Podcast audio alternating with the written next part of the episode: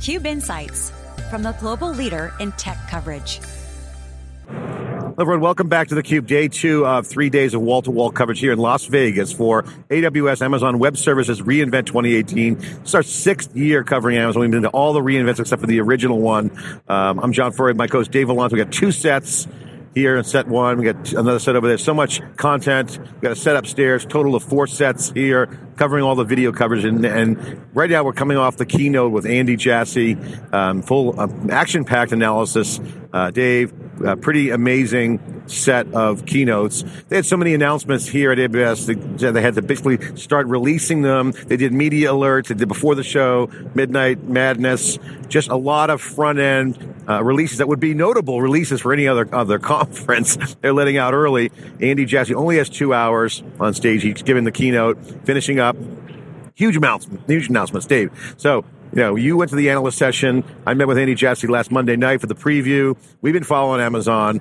A lot of the stuff that we've been saying for the past multiple years is actually happening. Our original predictions and impact of AWS business on the IT landscape is happening, and now new areas that they're focused on that extends their leadership, both technology and on the business model side, continue to come on. Yesterday they launched as a preview satellites as a service. You can actually stand up some satellites, which will power the IoT edge. So many implications, so many things to talk about through the course of today. A lot of interviews we're going to have, again, day two. Let's analyze Andy's keynote and the company. What's your take? Their business is strong.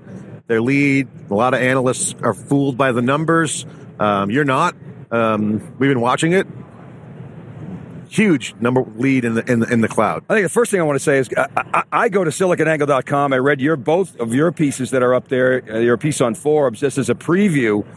And then the number of announcements here is just overwhelming. Last 2 days at the analyst event, they gave us previews of 62 announcements, and that's only a partial list of the announcements, 62 that they took us through. It was like rapid fire, Kool-Aid injection, unbelievable. So SiliconAngle.com is covering as much of that as physically possible. Andy Jassy made a big point this morning and at the private analyst meeting of talking about the context of the cloud market. He's very sensitive to people misinterpreting growth. They're a $26, $27 billion business exclusively focused on infrastructure as a service, and they're totally transparent about the size of that business. Everybody else throws in SaaS. I mean, you've made this point a bunch of times. And all these other things, they mix in hosting, and you really can't tell what's what. Despite that, Amazon is by far the leader in infrastructure as a service with over 50% of the marketplace. Now, they're only growing at 46%, but they're a $26, $27 billion run rate business growing at 46%. So you see sometimes like Microsoft growing at 70%, but they're much, much smaller. So the absolute number in terms of revenue growth is much, much higher for Amazon. So that's sort of point number one. The thing that Jassy doesn't talk about is the profitability of the business. They're transparent about it in their financials. Amazon has 28% operating margins. Now, just to put that in context, software companies like Oracle have 37% operating margins. Microsoft, 32%. AWS, I just mentioned, 28%. Cisco, 25%. VMware is a software company with 22% operating margins. IBM, 15%. Dell, 8.7%. HPE, 7%.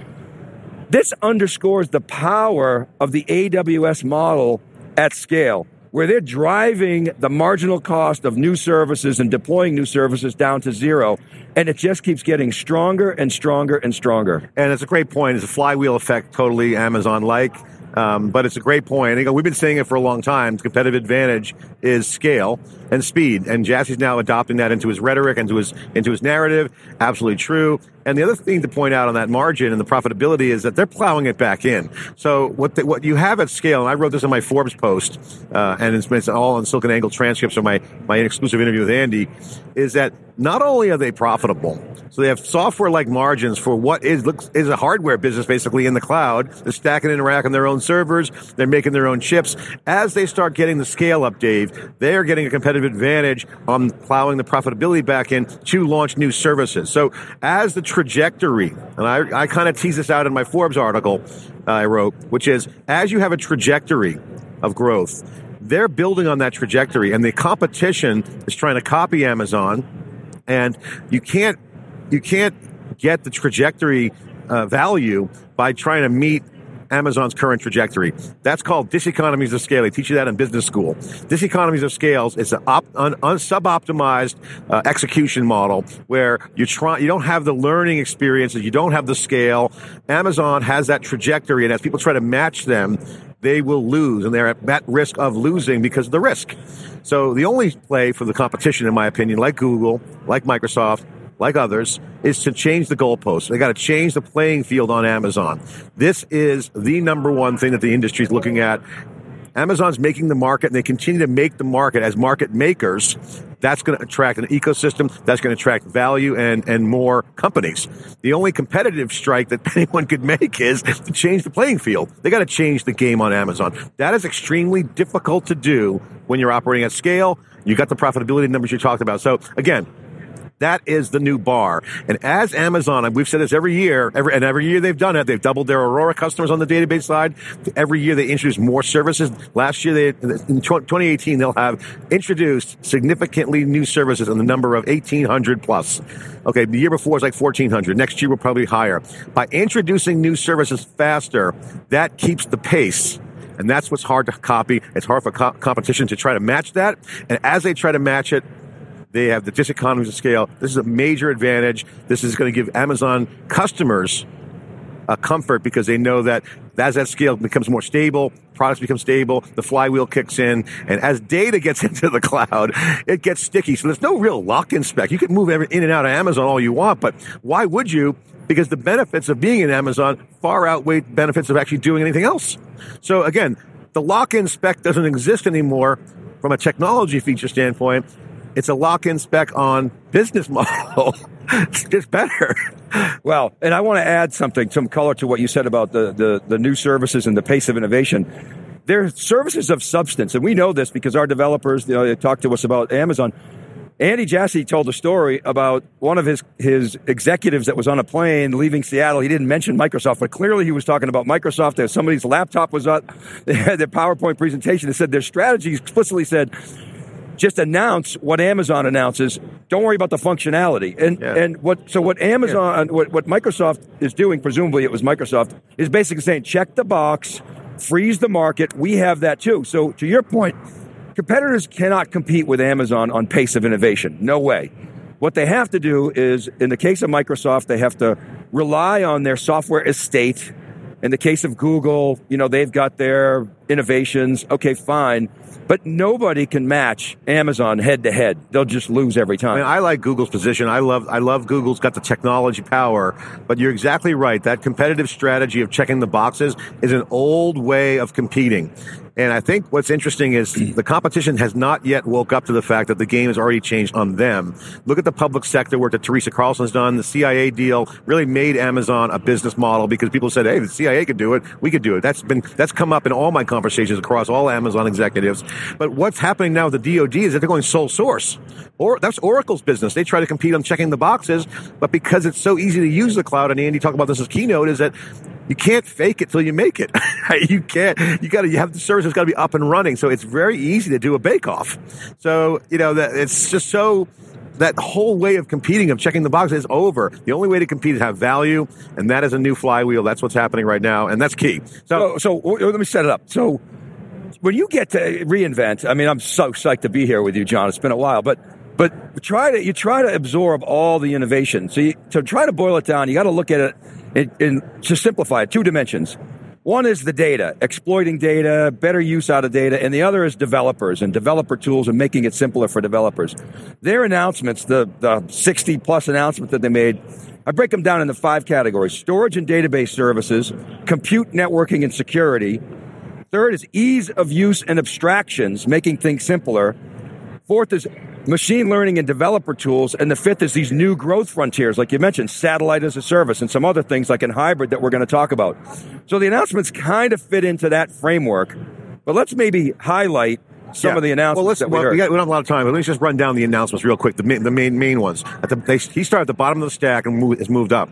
Storage, Deep Glacier, FX Windows file systems, Lustre for high-performance workloads, the new persona developer, he called it the builder, the right tool for the right job. This is a constant refrain he's been saying. Control Tower, blueprints and guardrails, template-based approach to stand up new use cases for compliance, all the kind of detailed manual things that they're automating. Signal from the noise, I love that phrase he put on this this big screen. That's our motto here at SiliconANGLE. Security Hub, lake formation, instant data lakes. He kind of was poo-pooing data lakes, which I love. I'm like, yeah, data lakes. Data ocean.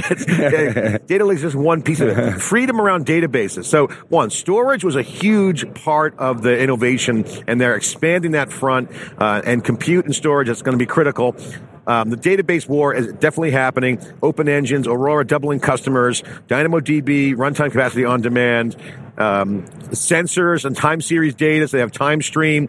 Blockchain, address that straight up. Look, we love blockchain. If the customers want it, we're going to look at it and understand it, then announce it. They announced the Quantum Ledger Database, QLDB, Amazon Managed Blockchain Service. So you want Ethereum or Hyperledger, you got it. And then he moved on to from databases to machine learning. This is where SageMaker comes in. So you got S3 and EC2, the pillars. You got Aurora. That's the key product. And then SageMaker, the other key product at the top of the stack, sets the tone for all these abstractions. The machine learning trends, TensorFlow. If you want to use it, no problem. We'll optimize it. Amazon Inference Engine, so elastic inferences. Latency, they got a chip, inference chip. Inferentia. So you put the chip and the elasticity service together, you have a powerful combination. That comes out of the Annapurna acquisition from 2015. Building and tuning and managing machine learning apps is going to be a control area they're going to add value on. And the insights coming from this and marketplace capability. So, and then, on and on. And finally, the Amazon on-premise stack, which is going to be called Outpost, is the final nail in the coffin behind the strategy. Because think about it, you're going to put Amazon on premise with a hardware device that's going to connect with the cloud with all the innovation. And this is what Andy Jassy talked about. We're not just a software company. We're hardware, we're networking, we're compute, we're storage, and we're software abstractions. We're going to bring that and put it in a device. So we're going to basically create a Amazon a cloud in a box solution on-premise to allow people to manage those latencies where network traffic is there. This is not just a software only. He's not going to let people run their databases on their clouds. It's the Amazon footprint. I want to make a comment about that. I came into reInvent with the statement that Amazon actually is winning in hybrid. Now, they used to not talk about hybrid, as you well know. How can I make that statement when they don't really deliberately go after hybrid? Well, the reason I made the statement is because the entire ecosystem is connecting to Amazon. S3 targets, Direct Connect. You've seen Amazon do things like Snowball and VPC. So now what Amazon is doing with Outpost is they're putting the exact same hardware that Amazon uses in its data centers, allowing customers to put that in their data centers, the identical configuration, control plane, hardware, et cetera. That move is going to really even further extend Amazon's lead in hybrid. Yeah. And we're going to have Andy Jassy on Thursday. We've got a full day of coverage here. We're going to have Teresa Carlson on, Andy Jassy, all the topics, Dave McCann, you name all the AI folks coming on as well. We're going to get into all this and extract the signal from all this signal out here. Of course, RDS on VMware, I forgot, is the other one. I mean, there's so much signal, there's noise, there's so much signal. IoT, their IoT strategy is bottoms up and very, very impressive. We're going to have Jerry Chen come on, former VMware cloud guy now, Greylock Venture Capital partners over there. He's going to come on and analyze all the announcements. We're going to continue to tease out the announcement. Of course, go to SiliconANGLE.com, check out all the news. It's a tsunami of content coming out of reInvent. Totally game-changing, Dave. So we're gonna wrap it up here. We're gonna do more analysis. So you'll see a bunch of videos on our YouTube channel, and stay tuned watching all week here for live coverage. I'm John Furrier, Dave Vellante. Stay with us. We'll be right back.